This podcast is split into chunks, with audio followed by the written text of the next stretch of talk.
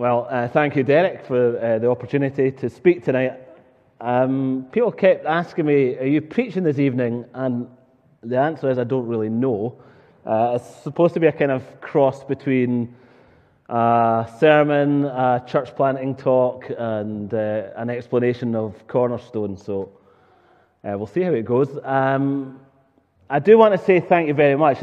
I haven't worshipped in St. Columba's for a long time, certainly not since before the pandemic.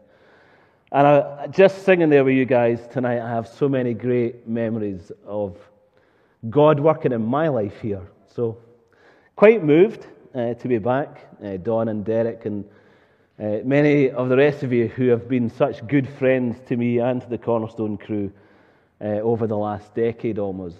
So, uh, we are indebted uh, for your friendship, your prayers, your encouragement, for sending us out, um, for cheering us on uh, cheering us up sometimes and looking after us. I was really struck that Derek was talking with the children earlier about God making uh, something out of nothing. And Anna Lauren picked up the same phrase about Cornerstone that really God made something out of nothing. And that is our story. It's a story uh, of our own uh, absolute frailty and weakness, and just repeated stories of God's incredible kindness and generosity. There was about 12 of us who lived in, in EH10 in Bruntsfield in Morningside who uh, got together, prayed together, talked together, plotted together, and started Cornerstone. Uh, we met in our flat uh, just beside Bruntsfield Links initially. Uh, until there was about 30 of us meeting on a Sunday morning in the home, and then uh, the old Schoolhouse Christian Fellowship kindly gifted us an incredible building right opposite Waitrose, uh, the most perfect Morningside location imaginable. And uh, there we've been uh, since we launched in 2014. Um, Cornerstone now is a congregation probably of about 150 people, roughly. Uh, it's hard to, to sort of know exactly.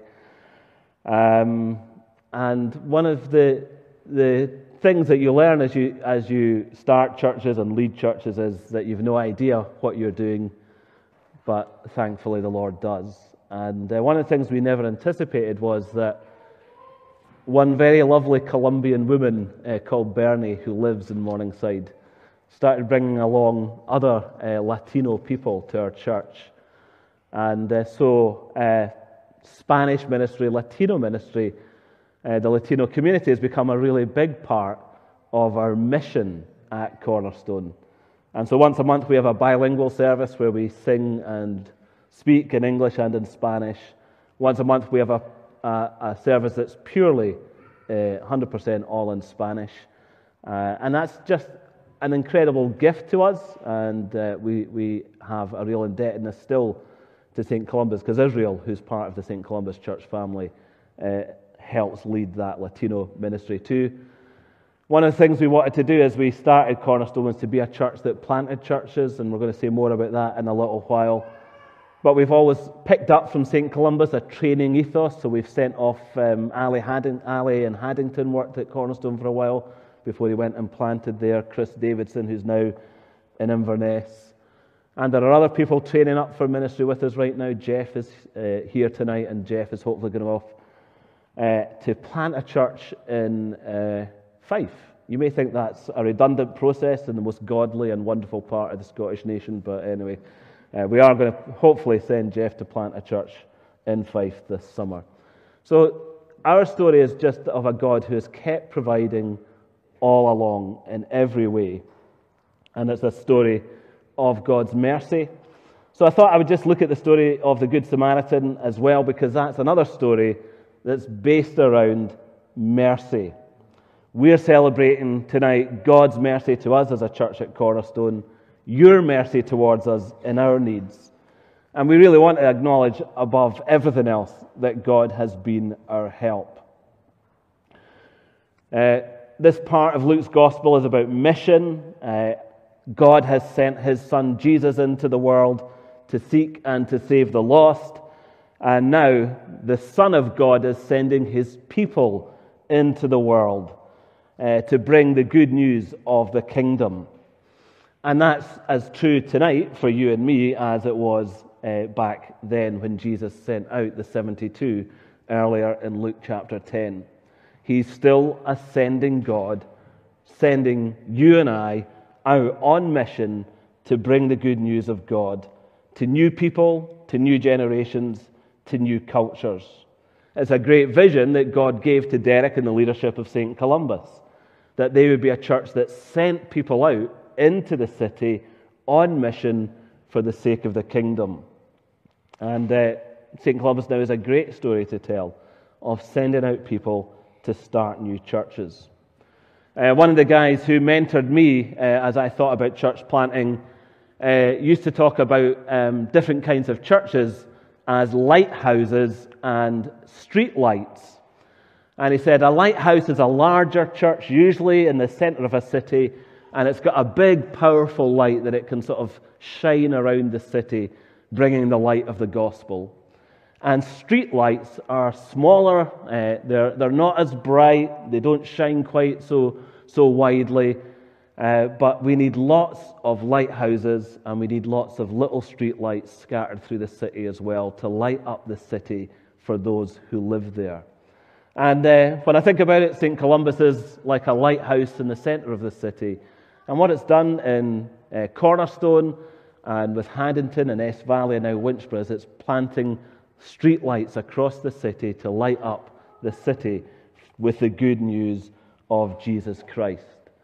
Part of what I do is uh, work for the Free Church of Scotland as a denomination, leading a project called 30 by 30, which is this, the cunningly inventive way of saying that we're going to plant 30 churches by 2030. And uh, St. Columba's and Cornerstone are part of that process. And again, we just want to see the light of the gospel spreading out, lighting up right across our nation. Churches are good things. Uh, we did a survey uh, about uh, 2014. We did a survey of Scotland, uh, and 82% of Scots in, in 2014 thought that a church was a favourable thing for a community to have. Most of them didn't want to go to the church, but they did think that church was a nice thing for a community to have. And it's true, churches bring so many blessings into a community uh, in the way that they serve care, love, and help people, as well as in the good news proclamation that's at the heart of who we are. So, what we really want to do in the life of the church, of course, is to share the light of Jesus with people who are really determined to live their life without God, who really see no need for God in their lives. And I was quite interested in the Good Samaritan because he's a man uh, or the story of the Good Samaritan is about a man who really doesn't think that he needs God in his life. He's religious, but he doesn't have much time for God. He's an expert in the laws of Israel, the Mosaic law, and he stands up to teach, uh, to test Jesus, and he says, Teacher, what must I do to inherit eternal life? And the clue is in the question, isn't it? What do I have to do to get eternal life? So he's a man who is religious, he's spiritual, he's interested in questions of eternity and life after death, and he somehow thinks that that's got everything to do with him and not very much to do with God. He thinks that it's what he does that's going to make the difference. His life, his efforts, his actions, they're the things that will make sure that he gets himself the future that he wants. So we've got the irony, with which you may be familiar, of somebody who's at church a lot, is religious, but actually uses that to hide from their need of God. He's, his approach to religion is one that avoids God rather than relies on God. Tell me, he says, Jesus, what I need to do to make all this happen. And so often, of course, you and I will approach God and approach religion the same way. as if everything hangs on what we do and how we've lived and how we can balance out the bad with the good. Even those of us who would confess ourselves to be Christians tonight may often live without any real sense that we need God in our lives. No real felt dependence on Jesus Christ. And the way that Jesus responds to the man is to try and reveal to him that without God in his life, he has no hope. Jesus tells him this. He says, What's written in the law? And the man is chuffed because, of course, he's an expert in the law. Love the Lord your God, he says, with all your heart, soul, strength, and mind, and love your neighbor as yourself. You've answered correctly, Jesus replied. Do all that, and you will live. And the man then says, Well, who is my neighbor? Because he wants to justify himself. And again, the word justify is really important because it's about him trying to work out how he makes his life right with God, how he can ensure his acceptance with God. And he wants to do that by limiting the idea of neighbor. So, love your neighbor. He tries to shrink down to as small a group of people as he possibly can. And so, Jesus tells them the story with which you may be familiar. It's quite a proverbial kind of story, even in our culture the story of the Good Samaritan. A man who's been beaten and robbed and is lying on the edge of the road and uh, a priest comes by. He's probably been up in Jerusalem leading worship in the temple, sacrificing offerings to God. And now he's on his way back and he sees the injured man in the road and he swerves to avoid him. And then comes a Levite, somebody from the tribe of Levi again, somebody with great religious tradition and heritage. And they see the injured man and they also avoid him and finally becomes, comes along the Samaritan, a, a, a suspicious figure, a, a despised figure, even in that cultural setting. Somebody who is viewed as an antagonist, as an enemy, uh, as a, a lesser kind of human in every way.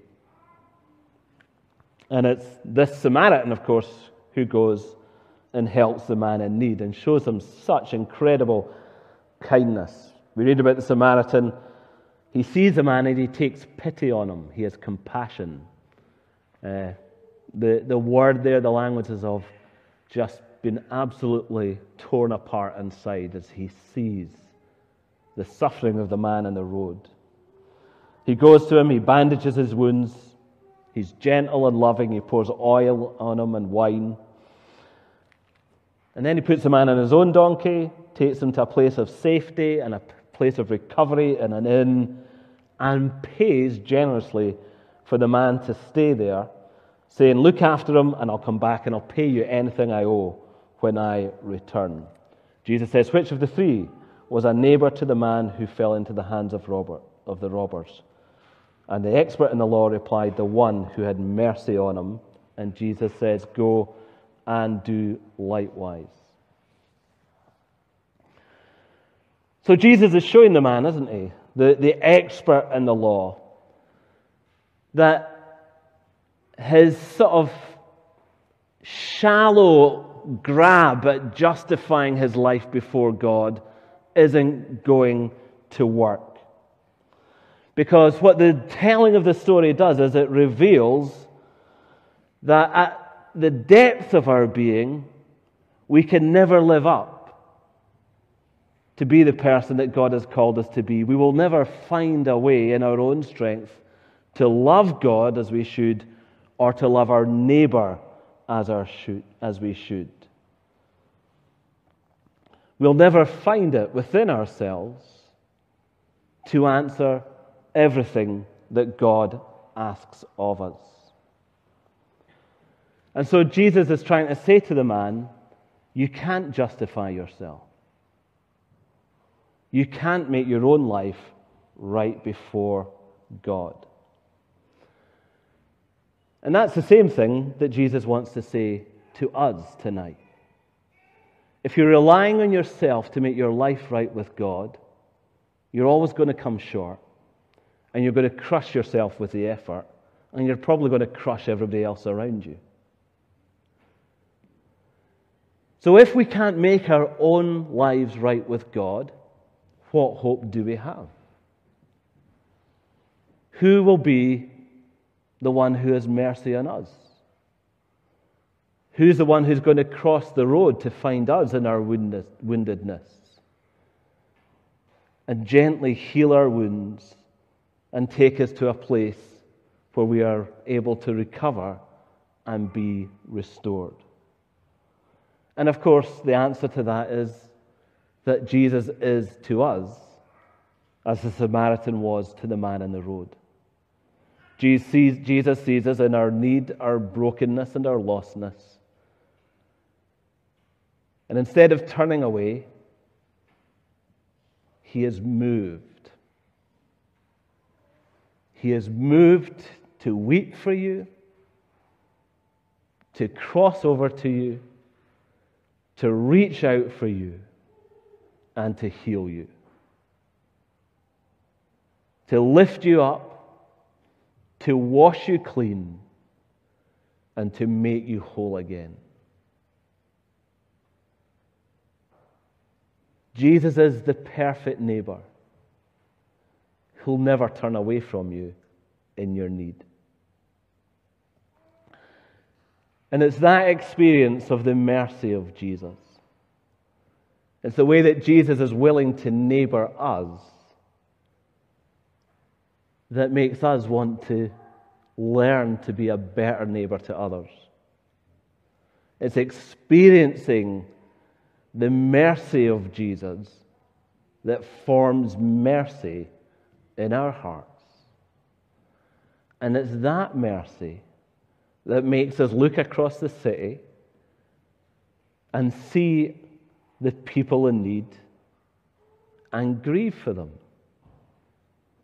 and weep for them and pray for them and cross the road for them to tell them that there's good news not in us, but in the Savior who loved us and gave himself for us.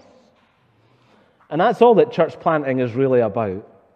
Is saying we want our neighbors to know all about Jesus Christ. We want to love them well. We want to show them the goodness of Christ. As we think about the story of the Good Samaritan, I want to say to myself and to you God is calling us to a life of mercy. Mercy brings courage, brings gentleness, it brings generosity. I think we see that in the Good Samaritan, don't we? The other two guys were probably afraid that whoever kicked the life out of the, the guy in the road, that if they stopped to help, they would get the same kind of doing. And so it takes courage to stop and see the people in trouble and give them time. He's incredibly gentle with the man, isn't he? So, so careful with him. And he's also amazingly generous. And to show the mercy of Jesus in our courage, in our culture, does take courage to stand out, to be different, uh, to take personal risks and make personal sacrifices. And if you're going to be involved in church planting and Christian mission locally or anywhere else in the world, you're going to have to give up stuff and have courage to do things differently. But you're also going to need to be like Jesus, full of mercy and compassion and gentleness and generosity. And one of the things that we really want to happen as we plant churches is for God to bring all different kinds of people together and unify them through the gospel. You know, at the heart of the story of the Good Samaritan is the story of ethnic and religious and racial dislike or hatred, deep seated contempt across cultures. And Jesus is showing how love bridges those differences and divisions. And we live in a culture that is deeply divided and where difference is exaggerated to create conflict. And the gospel gives us a way to cross differences and create unity. Derek was sort of talking at the beginning about a little bit of Pentecostalism. And we love, when, we, when at Cornerstone we sing in, in different languages together, we love it. Because it's such a beautiful expression of what the gospel does to heal differences, heal division, and create a new humanity, one people out of the life of Jesus Christ. And so as we go out, we're going to meet lots of different kinds of people. And we want to bring all these different kinds of people together and help them find new life and new community through the gospel. And if the story of the Good Samaritan is teaching us something, it's teaching us we depend utterly on God in all of this. The work of the gospel, the work of salvation is His work. And so, as we plant churches, we depend completely and utterly on the Lord Jesus Christ. There's no way that I can create a community of light. There's no way that you can create a community of light. But God is the one who creates communities of light, who makes light shine in the darkness. So, think about how you can be involved in the mission of God in your neighborhood, in your family, in your community and in church planting. It's very nice to see. Uh, I was about to say the next batch of victims, but uh, the Winchburgh people, how do I describe you? Uh, the next guinea pigs, the next uh, stormtroopers, whatever you're going to be. But it's great to have some of the Winchburgh people here as that church gets started. Uh, at Cornerstone, we're thinking and praying and trying to figure out about a church plant in Gilmerton in the south of Edinburgh. Uh, we want to see, and, and part of the 30 by 30 plan is another 10 congregations in Edinburgh before 2030. So it's quite a lot to do. Uh, we've got a couple on, uh, one underway in Winchburgh, one in my head about Gilmerton, and beyond that, nothing. So, um, and I can't be seen to fail in this plan, okay? So it's very important. No. So, so I think this is the great thing when we started off there, okay? We all knew if God doesn't do this, it doesn't happen. And it's always good to be standing in a place looking forward, thinking if God doesn't do this, it won't happen. And uh, certainly as we look forward to planting uh, another 10 churches in the city, uh, if God doesn't do it, it won't happen. But what can we do? Well, we can certainly be praying, and do keep praying about this because we need a work of the Spirit. Uh, we can give money. It costs money to plant in Winchburgh or Gilmerton or wherever else. So keep giving. And I know that many of you give extremely generously. And uh, keep going. Sorry, Derek, but um, might encourage some of your people to go out and plant a church somewhere else. But yeah, going. As you, as you think about your life and where God might put you, then we have to be ready to go where God will use us for his glory. So that's a kind of half sermon half memoir, half church planting talk. Uh, so it's 1.5 of a talk, and I'll finish. So, right, uh, we are just. I'll say a short prayer, and then we'll sing our last song, and that's it.